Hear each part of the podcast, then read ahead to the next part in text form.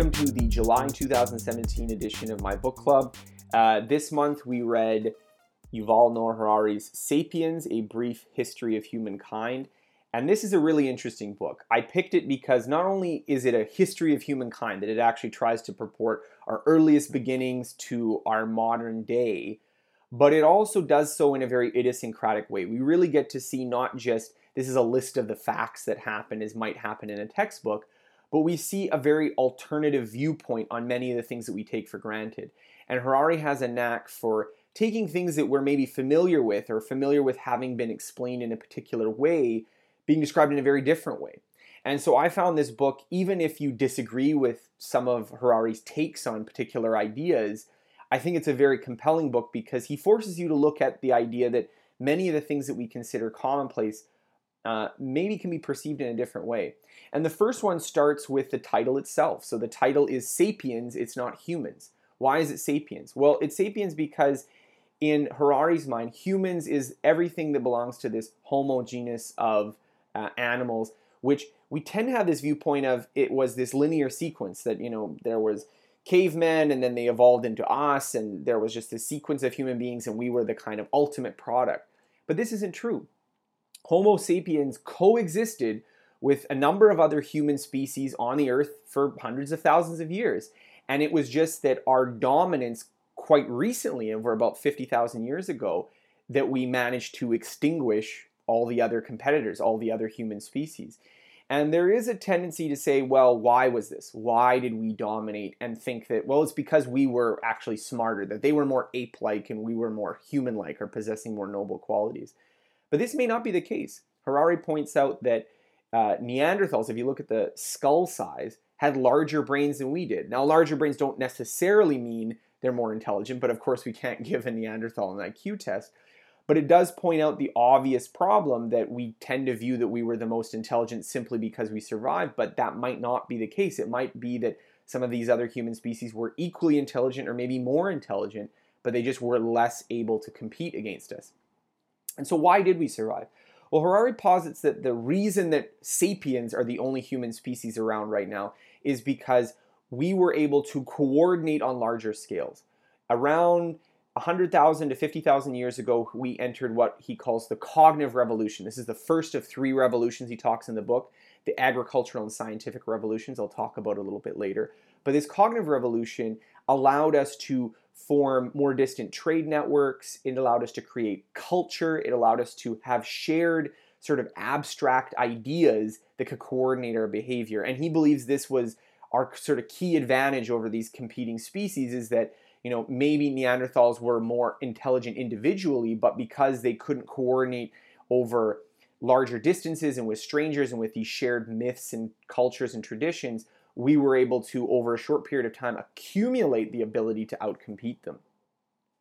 So, this was the first real revolution, and for a really long period, the majority of our history, we existed in this state of hunter gathering. And again, this is another flip of our intuitions. Many of us have this view of progress that we started out in this sort of you know brutish and short uh, to you the hobbesian uh, definition brutish and short existence in nature and then through civilization we became more prosperous we lived better lives and there was this general progress until today where we're living at the zenith of our history and Harari questions this as well. He believes that the agricultural revolution, which is the second revolution that he talks about in his book, when we stopped becoming nomadic bands of hunters and gatherers and started to settle down and farm and have herds of animals and stay in villages and cities, that this was actually humanity's biggest fraud. This was something that it actually made our lives worse off until very, very recently.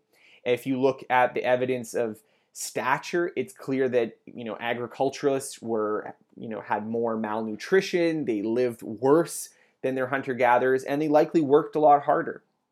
They probably had to work you know the 8 to 12 hours that we expect in the field whereas hunter gatherers probably lived a pretty comfortable existence you know just working a little bit here and there and this his idea, this myth of progress, well, why would we have voluntarily adopt a worse lifestyle? Wouldn't if there was the choice the hunter gatherers would said, oh, no way, I don't want to do farming. I'd rather do this hunting and gathering thing, which is a lot easier and feeds me better and this kind of thing. But what happens is because agriculture allows for just more food to be produced per unit area, that once some bands started switching to agriculture, they couldn't go back. They started to have more children, their population would expand, and then it wouldn't be possible to switch back to the previous lifestyle. And indeed, as long as some tribes or some bands of people started having agriculture, because they were more productive per unit of area, they would push out the hunter gatherers. So the hunter gatherers kept living on increasingly marginal areas of land, which they were less suitable for uh, for uh, for farming or for agriculture. And so this is a real interesting idea: the idea that progress was inevitable, that we couldn't undo it, that we had to go in this direction, but it also led to us being worse off. And so this was the real big revolution, and this happened about you know what 10,000 to 20,000 years ago, we had this Neolithic revolution and had agriculture, but it probably left the majority of people who experienced it worse off than the people who were, you know, just uh, 50,000 years earlier living in the world. Agriculture also changed the culture. It changed the kind of myths we had. We developed myths of hierarchy. Now that you could store resources, there were those that had and those that had not. And it was a much less egalitarian society than we were used to. It also became patriarchal. In the earlier hunter gatherers, there was more of egalitarianism between the genders. And now in uh, agricultural societies, you typically see patriarchy. You typically see men ruling over women. And Harari brings up some possible explanations of why this can be, but ultimately he's unsatisfied that we found the right answer for why this tended to be the mode that operated in earlier societies. We also see religions come up. So religions started to shape these ideas, and, and Harari defines religion as a system of human norms and values that is founded on a belief in a superhuman order. So it was basically a way of getting rules and ethics and uh, codes of conduct for coordinating between strangers, between larger groups of people, and giving them some force, giving them some weight. If you believe, obviously, that there's some supernatural entity that will uh, evaluate your actions and punish you if you're if you're wicked, that will coerce you into behaving better in a society and being less selfish. He also talks about how in this period we invented money, and money is perhaps the most successful system of mutual trust ever devised. That it essentially depends not on me believing that money has value, that the value of money doesn't depend on me thinking that these cowrie shells or these pieces of paper, this shiny metal is valuable for me, but believing that other people will value it and that that's a stable belief. So even if I don't believe that gold is valuable, if everyone else in the world believes gold is valuable and they have things that I want that they would trade for gold, then for me it is valuable. And that becomes sort of a, a stable structure that allows for us to get things that we want even if we can't do a one-to-one bargain. So if, you know, I'm selling deer hides and someone else is selling shovels and I don't want a shovel but I need to you know get something from someone else who wants a shovel. Money works really well as a medium of exchange and it survives on this system of mutual trust that is essentially one of these myths one of these ideas that we collectively imagine. Another idea he brings up is that there were the development of polytheistic religions religions that had multiple deities and we tend to view these as being more primitive, they're associated with paganism and they were replaced with superior monotheistic religions like Christianity or Judaism or Islam. And his idea is that it is quite possible that these polytheistic religions were more tolerant than the monotheistic ones that dominate today and far from being the, you know, the idea that they were primitive, uh, savage religions, they might have been, to our today's standards, more enlightened in some ways. And he, he really, I think, a lot of times points out that while we tend to see ourselves as living in an age of reason, sort of a break from the dark ages where it was dominated by superstition and tradition, and now we live in this enlightened era, that he really believes that these myths and religions and philosophies continue to dominate today. Uh, we just label them differently, which gives us a distinction compared to all those earlier previous false ones that we tend to discredit. So, in his belief, the current today's religion is humanism. And there's different types of humanism, but they all essentially worship humanity instead of supernatural deities. So uh, in liberalism, we worship the individual. The individual is what's sacred, it's what has human rights and individual value and what cannot be defiled. In the socialist or communist vision, it's the it's the worship of the collective class, so that it's you know the struggle of the working class against the ruling class, and that it is this class solidarity that matters in the evolutionary, what he calls, or you could also say kind of the eugenics version, we worship the sort of Uberman, the, the idealized version that could be defiled by, you know, impure races or impure genetics. And that these current religions, these humanistic religions, were really what has dominated over the last hundred or so years uh, and led to the world wars and these kind of things, just as the earlier monotheistic religions led to the Crusades in times before. And this leads us to our third big revolution, which is science. So, this big revolution was that we now had a way of getting the kind of progress that maybe the agricultural revolution we saw as being the beginning, but really progress only really started, um, and it was perhaps negative before that until the scientific revolution. And he thinks that the big invention of the scientific revolution was the discovery of ignorance. That what dominated the scientific revolution wasn't sort of all this new knowledge coming in about, but realizing how much that we don't know. And he points out that you start seeing maps that have big blank areas in them. There's parts that aren't filled in yet because we know that there's something we don't know. And that idea that we know that there's something that we don't know is quite powerful and he, as he posits maybe was not something that was properly appreciated until that time. Um, and obviously, talks a lot more about the history of science and how it developed. He also talks about capitalism, and he believes this is capitalism, consumerism is our most successful of the philosophies. While he talks about how, you know, Buddhists very frequently didn't live up to Buddhist ideals, and Confucians didn't live up to Confucianist ideals.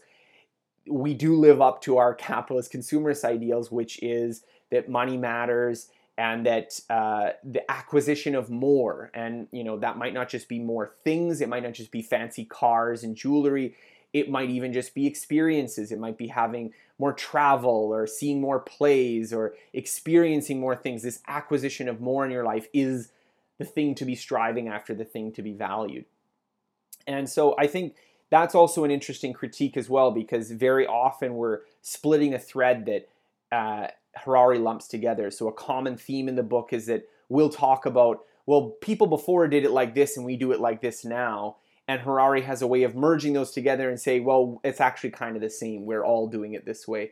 And so this sort of consumerist ethic, many people would like to supplant it with, well, you know, it's not that money and possessions matter, but it's uh, experiences that matter. So that you should, you know, watch more movies, read more books, travel more places. And he points out this is really just another variant of that same consumption philosophy towards life that the key to living well is to consume more and more varied experiences. And uh, he, he goes into talking about Buddhism. Harari is uh, somewhat of a Buddhist. He practices a lot of Buddhist things, and it's clear in the book that he gives kind of a special feeling towards Buddhism in his description of philosophies and religions. And he talks about how in many cases, the way that these religions or these Buddhist philosophies have been interpreted in the West have gotten kind of a uh, a weird slant that they've been reinterpreted in our current liberal terms. In that the Buddhist critique of consumerism is that well, you know, it's not the external world that matters; it's sort of your internal feelings that are what matters. That if you're happy on the inside, that's really what matters. And uh, he really argues the opposite. He says that, you know what, actually, if you look at Buddhism and what it was arguing, is that that's the complete opposite of what the Buddha said. That the Buddha said that um, these feelings that we have are so fleeting and ephemeral that that can't be the thing that you base your happiness on. And true happiness is to not be swayed by those things. So, uh, to quote him here, he says, This idea is so alien to modern liberal culture that when Western New Age movements encountered Buddhist insights, they translated them into liberal terms thereby turning them on their head. New Age cults frequently argue that happiness does not depend, depend on external conditions, it only depends on what we feel inside. People should stop pursuing external achievements such as wealth and status and connect instead with their inner feelings.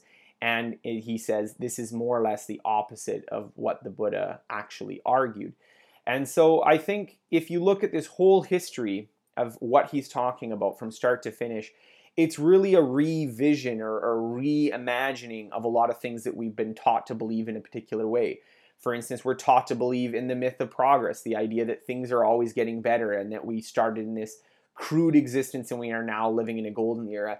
And what Harari suggests is at the very least, we may be living through a dip, that there was a period of a golden age kind of earlier when we were hunter gatherers, and there was a long period of decline or, or subsistence or more meager existence as agriculturalists. And only now maybe we're surpassing that because of industry. But it definitely raises the question of what's going to happen in the future, and maybe there will be another inevitable change that will come that will end up leaving us worse off. The other things he changes our ideas about is the idea of myths in a larger term, meaning that how much of what we consider to be true or factual are these ideas that don't really have a concrete physical existence, but exist in our shared collective understandings. And so he uses them not in a derogatory way, not to say that myths are false, but to point out that we have all these ideas that maybe aren't strictly true on their facts or strictly true in an objective sense. So I highly recommend reading this book. I barely did it justice in this extremely brief uh, summary. If you want to get the book, I highly recommend it. It's very dense, lots of good ideas, especially if you were not aware of some of the things that I mentioned in this uh, summary it might be something worth reading. Now I'm going to transition to a conversation I recorded a little earlier with James Clear of jamesclear.com, who also read the book and participated in this month's book club. And we talk about the ideas, particularly focusing on myths and this idea that we live in a society where a lot of what we take for granted may not be objectively true and meaning grounded in objective physical evidence. So I appreciate that and now enjoy my conversation with James Clear. Well, I'm very excited to have James Clear. He is the author of jamesclear.com, where he writes about habits and personal development and really just excellent articles that I, I highly recommend. I'm, I'm really looking forward to having him here with me to discuss uh, our July book, which is Yuval Harari's Sapiens, or uh, I've also heard it said Sapiens. So I think uh, I'm going to go with Sapiens here, but pronunciation wise, you might disagree. Um, this is a really interesting book, and I think a big reason that it was interesting for me is that you know even if you've read a lot of history or biology and you kind of know some of the stuff that he's talking about in the history of humanity he has a very unique perspective that he applies to it. So he looks at a lot of issues that we're kind of conditioned to look at in one way and then he sort of flips it around and talks about it in another way. So one of the big things he talks about is that the title of the book is sapiens and he's using it to distinguish the fact that in our early history there were multiple, as he calls them, human species around. There was the Neanderthals, there was the Floresians, there was a lot of different uh, human species happening at the same time. And now, of course, there are only us, there are only the sapiens. And so our our sort of whole history is also this idea that there were these other human-like creatures, or as he calls them, humans, uh, around in our early period, and we often think of them as other or different from ourselves. And he says that you know maybe we should be considering them as being kind of the same as us, and we just happen to surpass them. Um, you know, what do you think about this idea, James?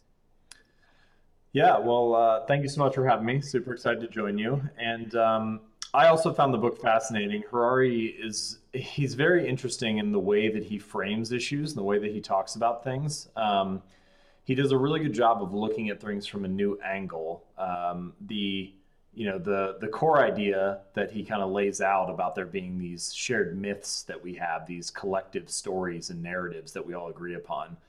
It was the first time that I had heard it phrased that way, um, and I, I thought it was very interesting to talk about how Homo sapiens are perhaps the only species that can talk about things or collaborate around things that we've never held or touched or smelled. We have these you know religions and capitalism and money and so on all these myths in his language are these shared stories that we agree upon. Um, i love thinking about laws as one example. So you know like why do we all stop at a stop sign or a red light? And we stop there because we've all agreed upon we've decided like there are certain laws of the road and that we will adhere to those. And so our ability to collectively agree upon this shared myth or this story allows us to have roads and cities that function in an orderly fashion. There's nothing necessarily fundamental about that in the sense that like it's not a fundamental law of the universe the way that I would drop a ball and it's going to fall regardless of whether someone agrees with it or not. Um, and uh, that's just one example of, of some of the, the interesting ideas that he shares. Well, I think to continue that, because I think, again, and we were talking about this a little bit prior to recording the call, that he uses the word myth. And I think rhetorically this works very well because it it highlights the idea that this is not something that kind of exists in a real objective sense. Um, it's not something that like um, like I'll, I'll give a, a, really good example. I don't know whether it's in this book, but I've heard it talk before. But uh, the fact that uh, George Washington was the first American president is pretty uncontroversial. I think most people would agree. There's all this writing that supports the idea that he was the first American president. But this would be exactly the kind of myth that Harari is talking about, which can sound a little bit inflammatory. Like, how could it be a myth that George Washington was president? And it's not to point out the idea that there's some conspiracy that you know really it was some lizard person who was the first president of the United States, but really to point out the idea that the whole concept of president and United States is a kind of shared collective um, idea that there's nothing physical in terms of like you know matter that specifies a president or specifies the United States. They're just shared ideas that we have about this. And so I think that this is very interesting because by calling these kind of myths, these sort of shared collective ideas, he's not really trying to say that, oh, these are superstitions and we need to cast them off, but really that this is our great strength, perhaps, as a species, that we have the ability to coordinate on all these sort of imaginary or imaginary is maybe not the right word, but all these kind of shared fictions or shared created realities uh, that are not necessarily like tied down to some kind of uh, materialist account of the world. Yeah, I think uh, Harari says something along the lines of an imagined reality is not a lie if the entire group believes it, and it's it's sort of like that, right? Like they're the concept of a president is is not true in the fundamental sense of you know being a physical law of the universe or something, but it is true and shared if the group agrees upon it. And I actually think this is maybe one of my uh, little points of contention with the book is the use of the word myth in that way. I kind of wish he would have used story or shared narrative or collective agreement or something like that uh, to describe it. I my mom actually was really annoyed by his example of saying the Declaration of Independence was a myth, which I think is in his language is definitely true. He's pointing out how it's untrue in the sense that it you know doesn't exist in the physical world and it's a contract that we've agreed upon if we live in America and so on.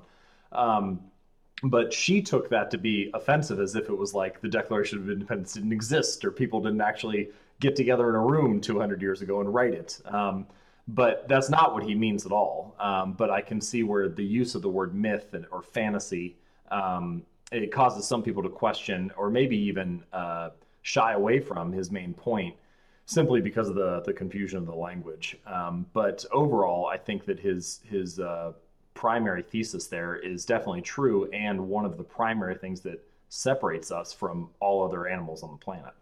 So I completely agree. I think um, again, it, it, it can be sometimes and I find this when I'm writing and I'm trying to express a concept that doesn't have like a clear predefined word in English that means to all people exactly what I'm talking about, often because I'm trying to, you know, maybe point out a, an idea that some people haven't thought of before and I, I want to coin a word. And so sometimes I'll use a word in a little bit of, let's say, an idiosyncratic way. And then I'll have someone come up and be like, but yes, but this word means means X. And it's like, but how am I supposed mm-hmm. to talk about this idea if I don't, you know, create a word for it? So I think I think it's important when we talk about myths that Harari's idea of a myth is exactly this. It is something that is um, what. Uh, so another way I've heard it defined is there's objective facts. So this could be something like, you know, like the Earth's existence or the sun or these kind of things. There are subjective facts, things that are maybe just true to the individual. So like I like the color green or something like that. And then there are intersubjective facts. So there are facts that um, they're they're objective to each individual person, but they don't reside in like a concrete manifestation in physical reality. And these intersubjective facts, like the presidency of the United States being something that if no one had any concept of a president or the United States, it would be meaningless. It wouldn't point to anything physical. Um, is some something kind of this kind of fact, and it may in fact be the majority of facts that we talk about are these kind of intersubjective facts that depend on, uh, you know, they don't exist in some way that if there were no human beings on Earth, that would still be a sensible thing to say? Yeah, you know what's interesting about that? I say so, like you just said, for example, perhaps the majority of facts that we talk about fall into that category, and I, I find myself wondering, like, what the percentage is. You know, so ever since we started creating these these shared myths, these stories, uh, ever since the cognitive revolution, so probably like fifty to seventy thousand years ago, we've been coming up with religions and then political systems and capitalism and agreeing upon how much you know a piece of paper is worth if it's a dollar or whatever.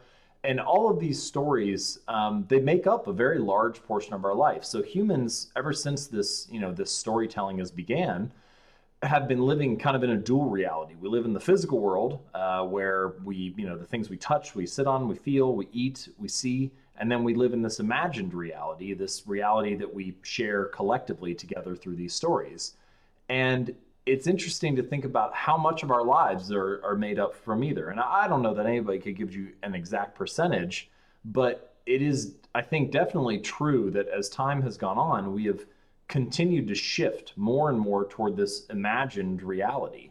Um, and there are, you know, technologies now that are even getting us closer to that. I mean, if you know, virtual reality headsets or something along those lines becomes so pervasive throughout society. Like I, I recently heard about a, a VR headset where you could, if you wanted to go see a soccer match, you could wear it and you could effectively like go onto the field and like watch from the field as the players are running around you. Um, and if the technology got to that point where it felt so real, um, I don't know. It's just it's interesting to think about. We have already for thousands, tens of thousands of years, been blurring the line between physical reality and imagined reality. And the trend, at least historically, is that we're moving even more that direction which of course naturally makes you wonder how much of our lives will end up in this imagined reality. And for something, for a human species, for any living organism, something that is so physical, um, how much of us can become imagined without us losing the core essence of who we are? And um, I'm not sure what the answers are to those questions, but I find myself curious about that after thinking through Harari's argument more. Definitely. I think, you know, we were talking about what's the percentage of these imagined facts. And, you know, when I think about it, I'm like, it's hard for me to think of facts that don't have any dependency on some kind of, um, as Harari calls them, myths, but I would call them kind of like these intersubjective facts that even things that I'd be talking about that are highly physical, like, you know, um, like the oceans or the the stars or the sun, they are in certain senses we've kind of clumped some like some matter that exists under this kind of conceptual header of like this is this named thing. And not to say that that's not a useful way of categorizing but it he does point out i think that um, that's sort of what human brains do is that we kind of invent these concepts or we invent these ideas um, that may closely tie to reality. They may be somewhat representational in that way, or they may not hew to reality at all. They might just be a completely kind of abstract idea, and that these shared abstractions we're very good at coordinating on them. So good that even like again when you said when you point out that you know the Declaration of Independence when it starts talking about you know the existence of human rights and it starts saying like well, human rights aren't like a physical thing. They're just like an idea that we have um, that mm. people get angry when you point that out. Um, one thing I thought was really great was his section about money because he, he basically, I'll, I'll quote him right here. He says, Money is accordingly a system of mutual trust and not just any system of mutual trust. Money is the most universal and most efficient system of mutual trust ever devised. And what I thought was very interesting is he said that like this the power of money is that money works uh, because you believe other people value it. You don't need to value it yourself. You just need to believe that other people value it so that you can get the things that you really want from people in that. And it was interesting because this is like a real, you know, turn your head around kind of idea. And I remember when I, I wrote a little piece about this, uh, mentioning this idea, and I got some economists writing back because, like, oh, you've fallen into the old trap of uh, thinking that you know the U.S. dollar is just uh, fiat currency, and you know that like you're like one of those gold bugs basically that believes that we need to go back to the old days of backing it on gold. Like, really, the money is based on you know all sorts of U.S. debt and securities. But I think that kind of missed my point because those U.S. debt and securities are also this kind of intersubjective reality. If we didn't, if I didn't believe in the U.S. and the debt the U.S. holds, then of course the money doesn't have any value.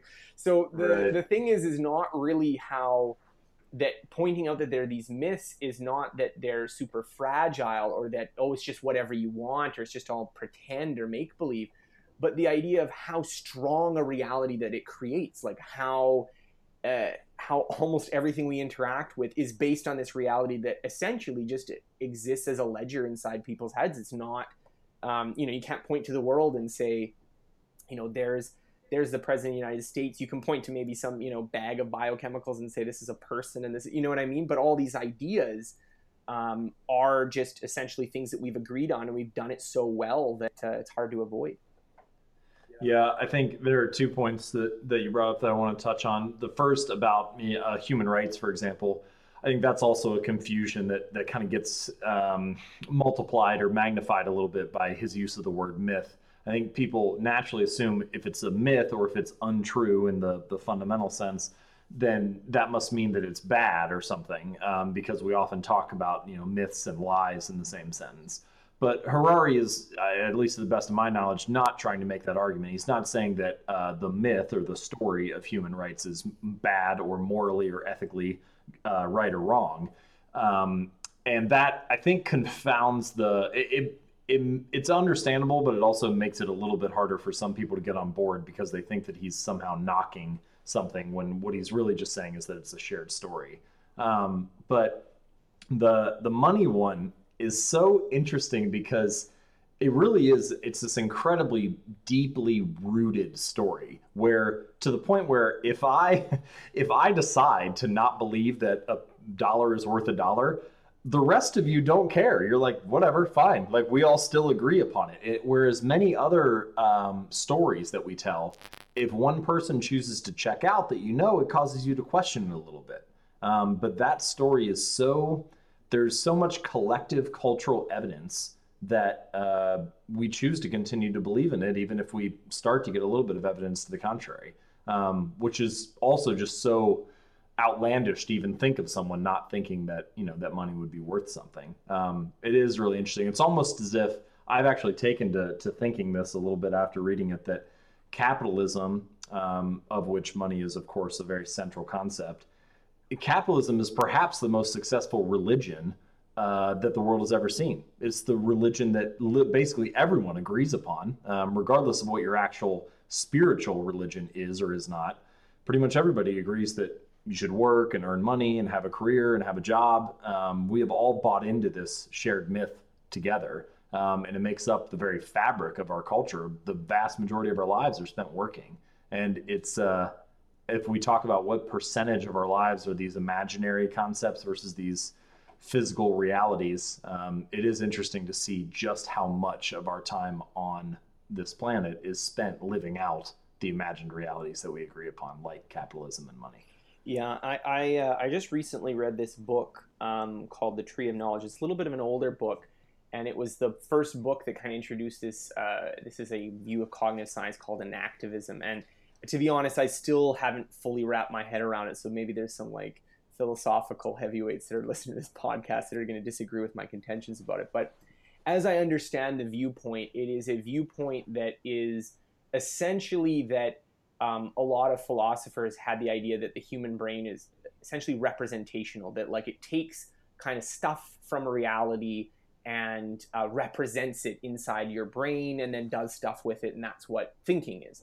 And this enactivist view is that that's wrong. That like what is the essential character of the brain is not to represent things in the world, but to create the world, to enact it. So to create this world that exists and the reason it's so stable and perpetual is that it is a shared uh, hallucination in this way and again i think this is going again to harari's point that it's very easy to go um, to go the opposite end so when i say something like you know this is a myth or this is a convention or a intersubjective truth there is that slippery slope to be that well that just means that it's just nonsense or it's just fake. And i think that's the opposite of the implication you should get. It's more that how do we have such great coordination with reality, such great um, abstractions for dealing with things that are so useful and so stable and so easily agreed upon, despite the fact that you know you can't really point to some really concrete thing that says, okay, this is what encodes that um, and makes that uh, true regardless of the observer.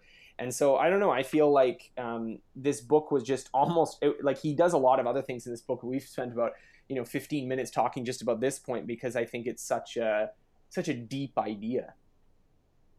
Yeah, you know what you said there about um, so many people agreeing upon these things is uh, upon these these shared stories.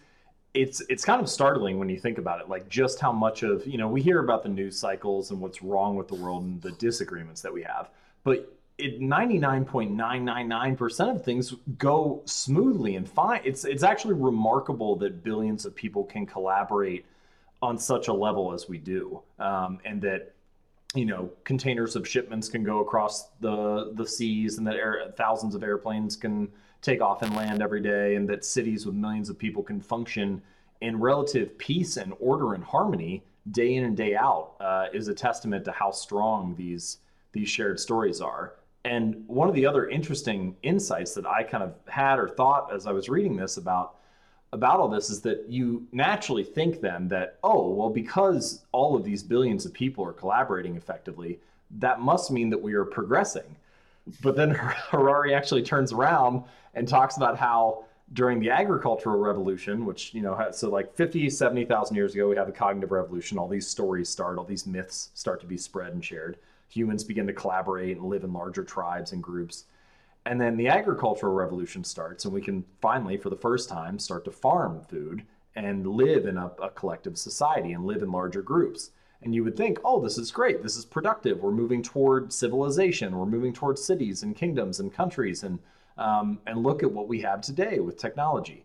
But uh, he lays out a very interesting argument that, in fact, the life of the average hunter gatherer, where perhaps you forage for berries for an hour or two a day and maybe the men run off and like hunt and kill an animal or something and bring it back and the tribe is eating together that life in that um, in that time period in that uh, in that lifestyle was perhaps better more relaxing less stressful than the backbreaking work of plowing the field for eight hours every day and um, you know continually tilling the land and living through winters and trying to save enough grain so that you could feed the whole village and that perhaps agri- agricultural life was actually worse, even though there were more people around, which is an interesting thing to think about. And actually reminds me a little bit of uh, Derek Parfit, uh, the philosopher. He has a, a concept where uh, he calls it the repugnant conclusion. And it's essentially if you could have, say, you had a thousand people living at a certain standard of life.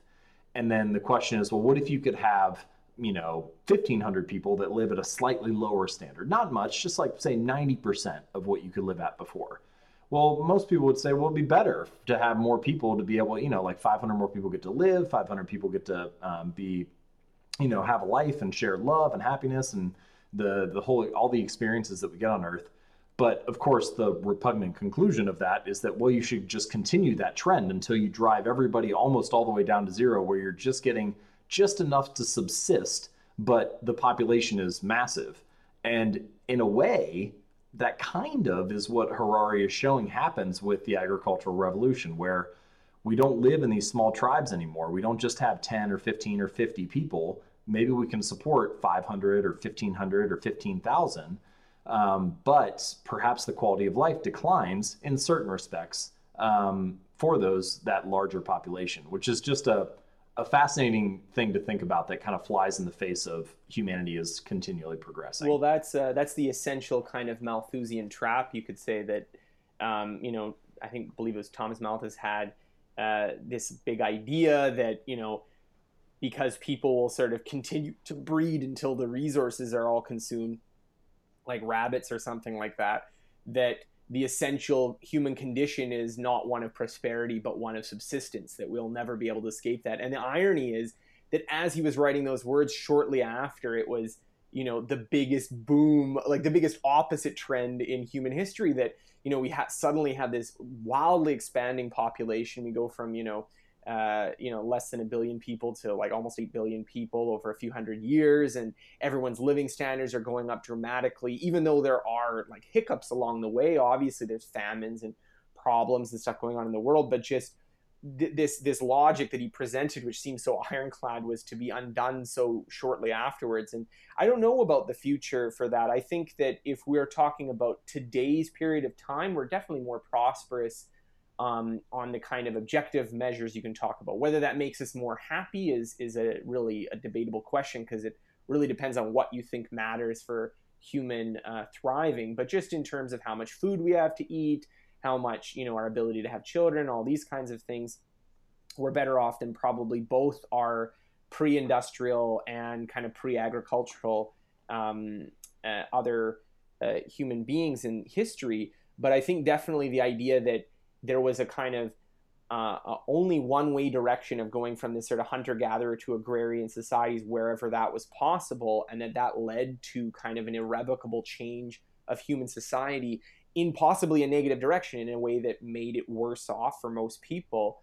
Uh, that's that's very unsettling, and so it definitely leaves open the question that whatever whatever the new age that we transcend to, you know, when this one runs out and there's the next one that comes along, there's a good possibility that it won't be you know it will be worse than it is right now and, and it may also be inevitable. It may not be something that you know whenever we talk about ai or biomedical research or any kind of new technological innovation there's always this sort of implicit assumption that well if we can see it coming you know we can take steps as a society to prevent it. But if you look at what he talks about the agricultural revolution it, it would have been almost impossible to stop it because all it takes is one small group starting agriculture and then you know having a larger population and then you can't go back. And then that thing that population even if it's worse off if it outcompetes the hunter gatherers per unit of area they've got stronger military power and that kind of thing then the only hunter gatherer tribes are left are the places that the you know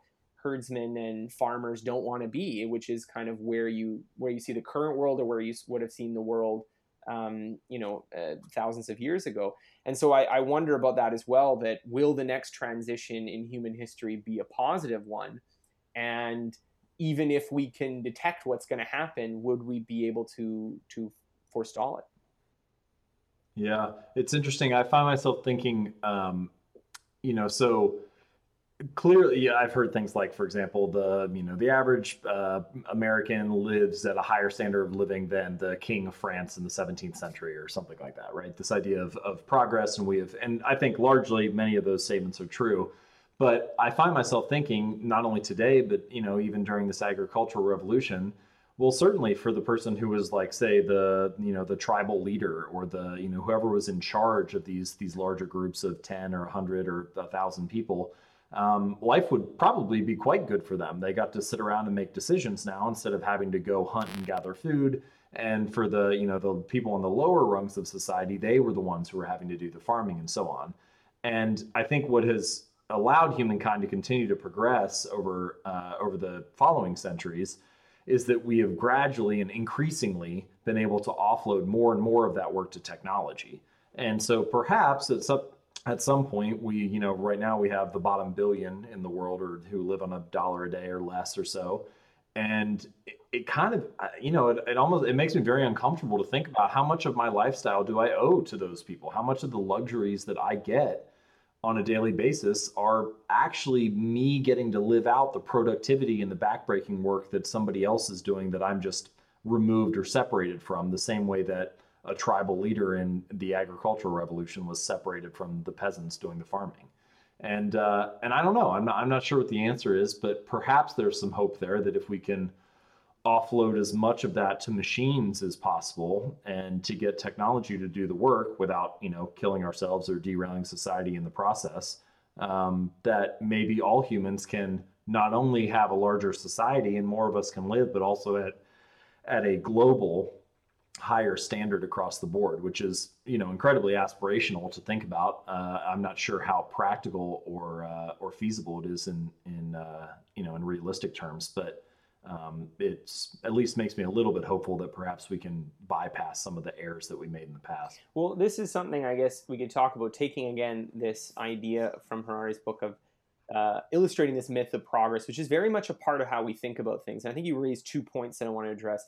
The first point is um, do we know what is the sort of ingredients for human flourishing? And I think there's kind of two perspectives on it. One of them is that like we obviously do, and it's just kind of the like weird postmodern relativists that would deny otherwise. That like obviously it's better to not be starving, to live, you know, without uh, coercion, and like these things are obviously good. It's better to have you know people who love you and these kind of things uh, in your life. And so, like, the whole scorn on modern society is perhaps ill placed. That's sort of one view. And then the other view is that, well, we have all these ideas um, about what is the sort of ingredients of human flourishing. And you said yourself that capitalism or this idea of economics or kind of economic thinking is is one of these big abstract shared realities that we have in that well we're a lot richer we have more access to things but maybe that turns out to not be the thing that really matters for people being happy and we don't know what is the thing that makes people happy and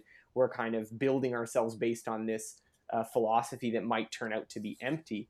Um, the other idea you were talking about is sort of how do we feel about the future? And i kind of have two thoughts of that. I would say in the short term i'm actually quite optimistic. I think you know as you said uh, there is the worry of course that living in a developed country that you are um, you know, sort of living your luxurious lifestyle on the backs of the people who are, you know, doing hard labor and doing this kind of stuff. And I do think that that may be partially true, but there's also a real truth that much of our prosperity has not come from, you know, the kind of feudalistic notion of mobilizing labor, but through technology. That, you know, China becoming a much richer country hasn't directly impoverished the majority of Americans. Maybe some Americans that worked in manufacturing that got outcompeted, it has. But China becoming a richer country also means that China buys more stuff from America. They're buying iPhones and doing these kind of things, employing people in Silicon Valley. So there is a sort of positive cycle there, and that makes me optimistic in the short term for human society.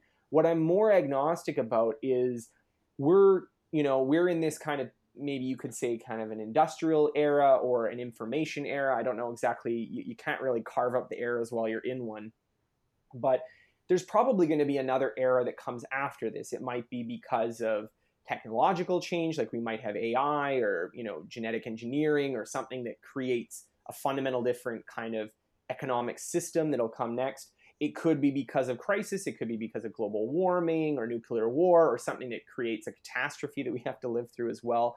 Know there's lots of science fiction concepts about all these realities. But I think what interested me about this book is just the idea that we may be inevitably heading into whatever phase comes next.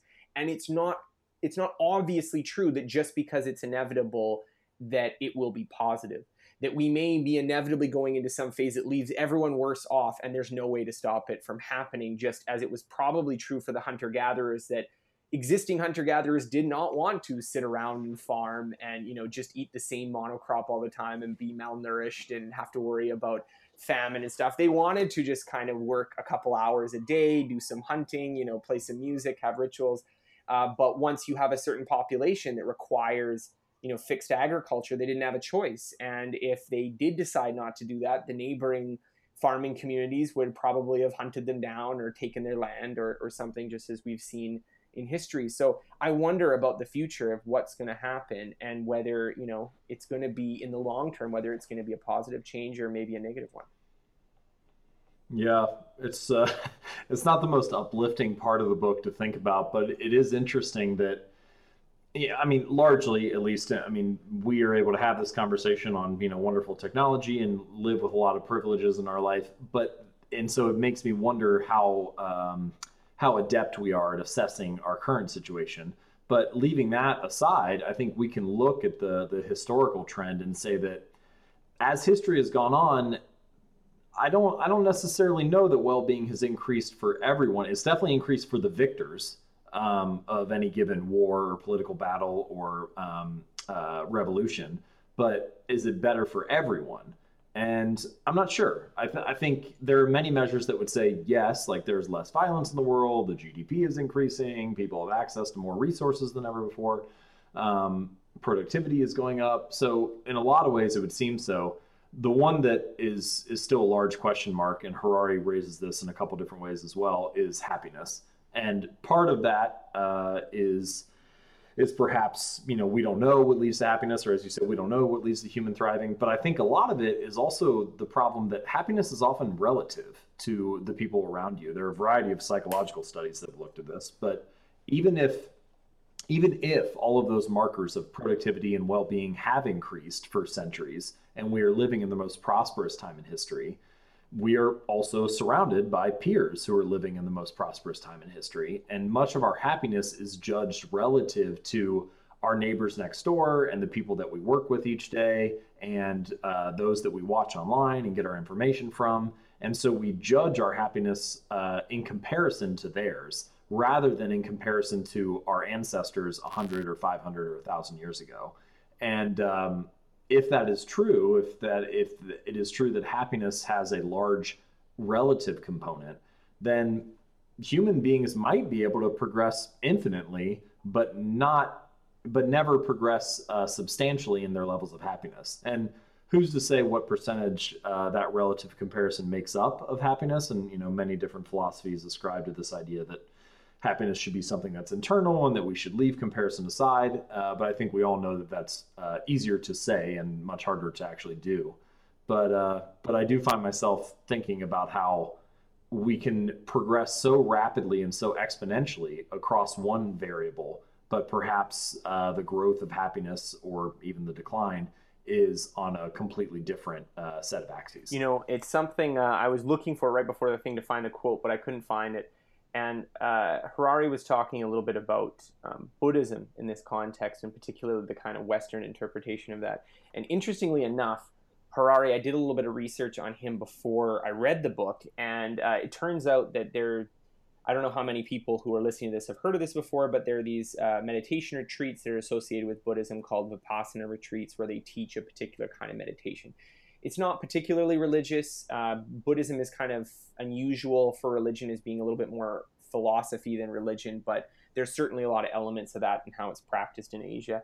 But I think um, what's interesting is that you know some people do these 10 day vipassana retreats where they go there and they sit in silence and they're taught how to meditate and they're supposed to just kind of observe you know their body and their consciousness and their breathing and that kind of thing and harari i've been told this does every year he does a two month vipassana retreat. So he is, you know, going out and spending two months not talking to anyone, just doing this kind of internal self reflection.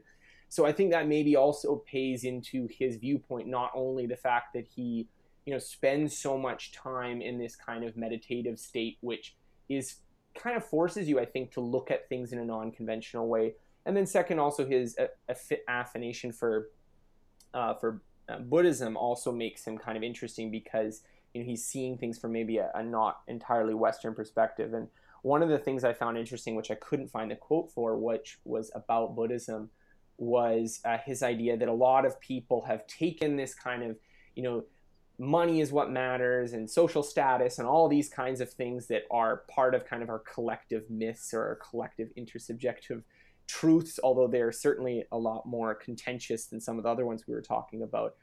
And they've kind of replaced them with the idea that well what matters is your sort of internal well-being your happiness which is what you were talking about like being happier and this kind of thing. And he said that the insight of buddhism wasn't that you know well it, your material well-being isn't what matters your happiness is what matters. But interesting he says is that also your happiness isn't what matters. And i think that's very interesting because i think a lot of people if you talk to them and you would say oh, you know, money isn't everything. Like that's like what, you know, the classic thing is say money, oh, money can't buy happiness or money isn't everything. And those people agree with you. But if you were to say to those people, well, you know what, happiness is everything or happiness is the thing that really matters, or at least the most important thing. Um, you know, I think you would be hard pressed to find someone who's not an extreme nihilist, or at least someone who maybe doesn't have like a like a worship of some other you know object. Like maybe they don't think happiness matters but they think doing good matters or do you know or they think what matters is doing x or y. And just to have hear that being said that kind of the thing that seems most precious to you maybe is itself kind of another shared delusion that we have that like happiness is the thing to be improving and that happiness is a intelligible concept that we've created and not another one of these shared myths is something um, something very interesting. Like you were talking about relative happiness and I think that, you know, we probably don't really even have a good understanding of what happiness is. And as psychology progresses, I think it's very likely we'll get to a point where it turns out that oh, it turns out this thing that we were talking about, this happiness, is actually like maybe five really distinct things that have nothing to do with each other, or something like that. And and they may have, mm. you know, they may be caused by completely different things, and we lump them together to some category in this like our folk psychology. But you know, your moment to moment experience of pleasure or your assessment of your life, and then these things might have nothing to do with each other. And I think there's certainly the possibility that our our natures or how we actually think about ourselves uh, may be off in some way. And I think, you know, Harari pointing out the myths and these sort of shared intersubjective realities that feel so concrete and real to us may actually just be this shared idea that they may not have a concrete existence is uh, is an interesting and a scary one too. Yeah. I, okay. So when I think about that, it, it, raises a question in my mind. So this, you know, what you're talking about here is that this Buddhist philosophy, it kind of the core of the idea is that you're you're not the events that happen to you, not the things that you know that happen to you, good or bad, but that you're also not your feelings, right? That they're just these feelings that you have, and you can, you know, I think Harari says something like you can release the need to chase, you know, the need to feel happy or the need to feel angry or to not feel sad or to not feel depressed or whatever. They're just feelings, um, which to me seems that that Buddhist idea seems very useful to me when we're talking about, you know, when I'm feeling depressed or I'm feeling sad or when I'm feeling, you know, it seems very useful when the feelings are negative. Um, but when I think about the very best moments of my life, they're often the ones that I have the most vivid memories about, the ones that, that seem so special to me are the ones that I have such strong emotions about, the ones that where I felt very surprised um, or, you know, eh, where I feel incredibly emotionally engaged. There was this this spike, this wave of emotion during that moment or during that memory that that made it so memorable, that made it so unique amongst all the other moments that I've experienced in my life. And so recently I found myself thinking, well, maybe, you know, I, I think a lot about like, well, what is the work that I'm doing? How can it be useful to people? How can it, you know, leave some kind of mark or make some small dent in my corner of the universe? How can it be valuable? And uh, I I've been thinking recently that perhaps the way to be valuable is to make people feel things. To make it, it, it has to do with the level of emotion that someone can get from your work because it is that emotion that makes it memorable, that makes it unique, that makes it um, worthy of remembering throughout the rest of your life. And if that is true, then that means that perhaps your feelings are just feelings in the Buddhist sense, but they are also maybe the thing that assigns ascribes meaning to our lives or some sense of purpose to a given moment. Um, so I find myself on the on the negative end. I agree with this Buddhist or even like Stoic philosophy of your feelings are just feelings, release them. You are not the events that happen to you. You're also not the things that you feel.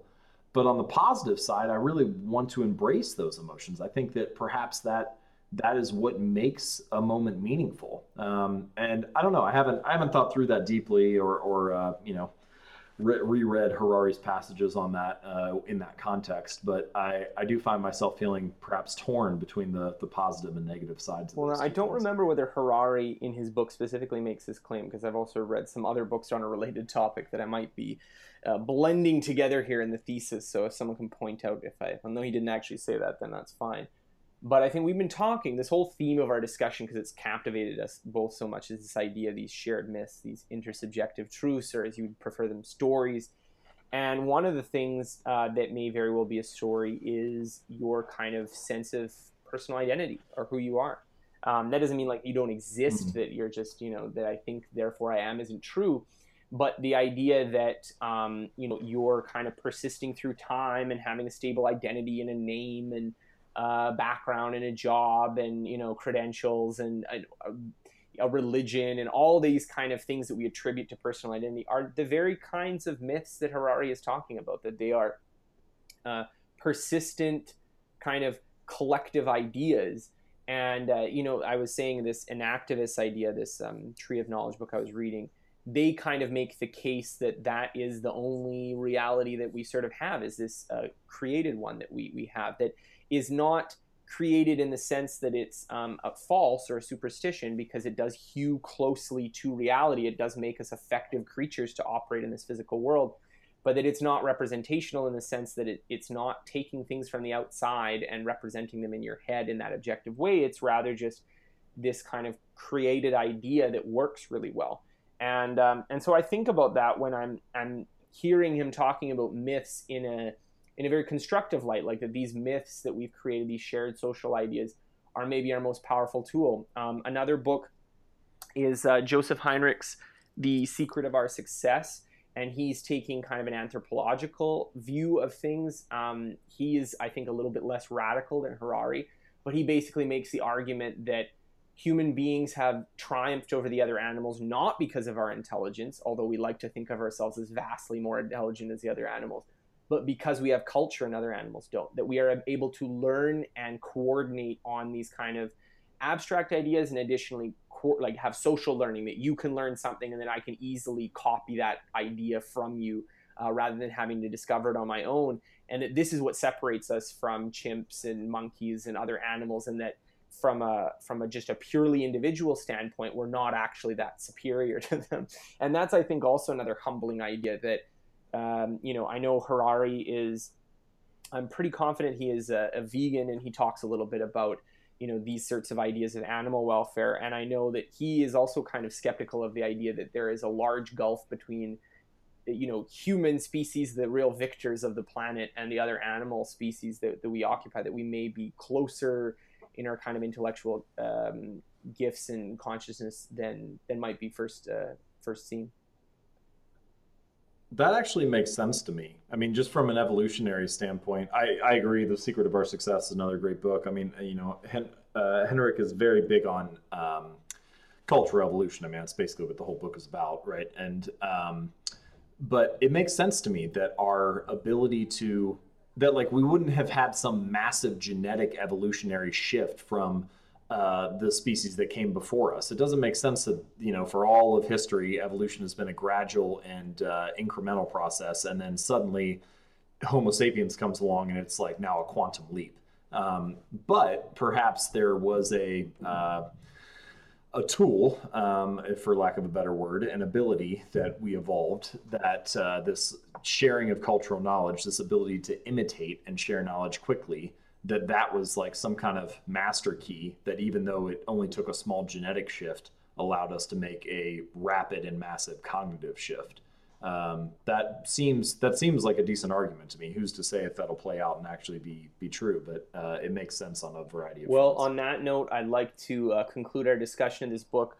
Honestly sapiens we barely scratched the surface. We just talked about one particular theme in the book. It really covers a great deal uh, Yuval Harari is definitely a very interesting thinker, and I think he'll challenge a lot of your preconceptions about how the world works. And with that, I'd also like to thank James Clear. He is the author at jamesclear.com. It is an excellent website. It has tons of articles. Uh, you know, it's it's like my website, but just better. So you should just go to that website and then get all your reading. You know, you can just you can just skip over me. Thanks, Scott. Really appreciate it, man. Thanks for having me on.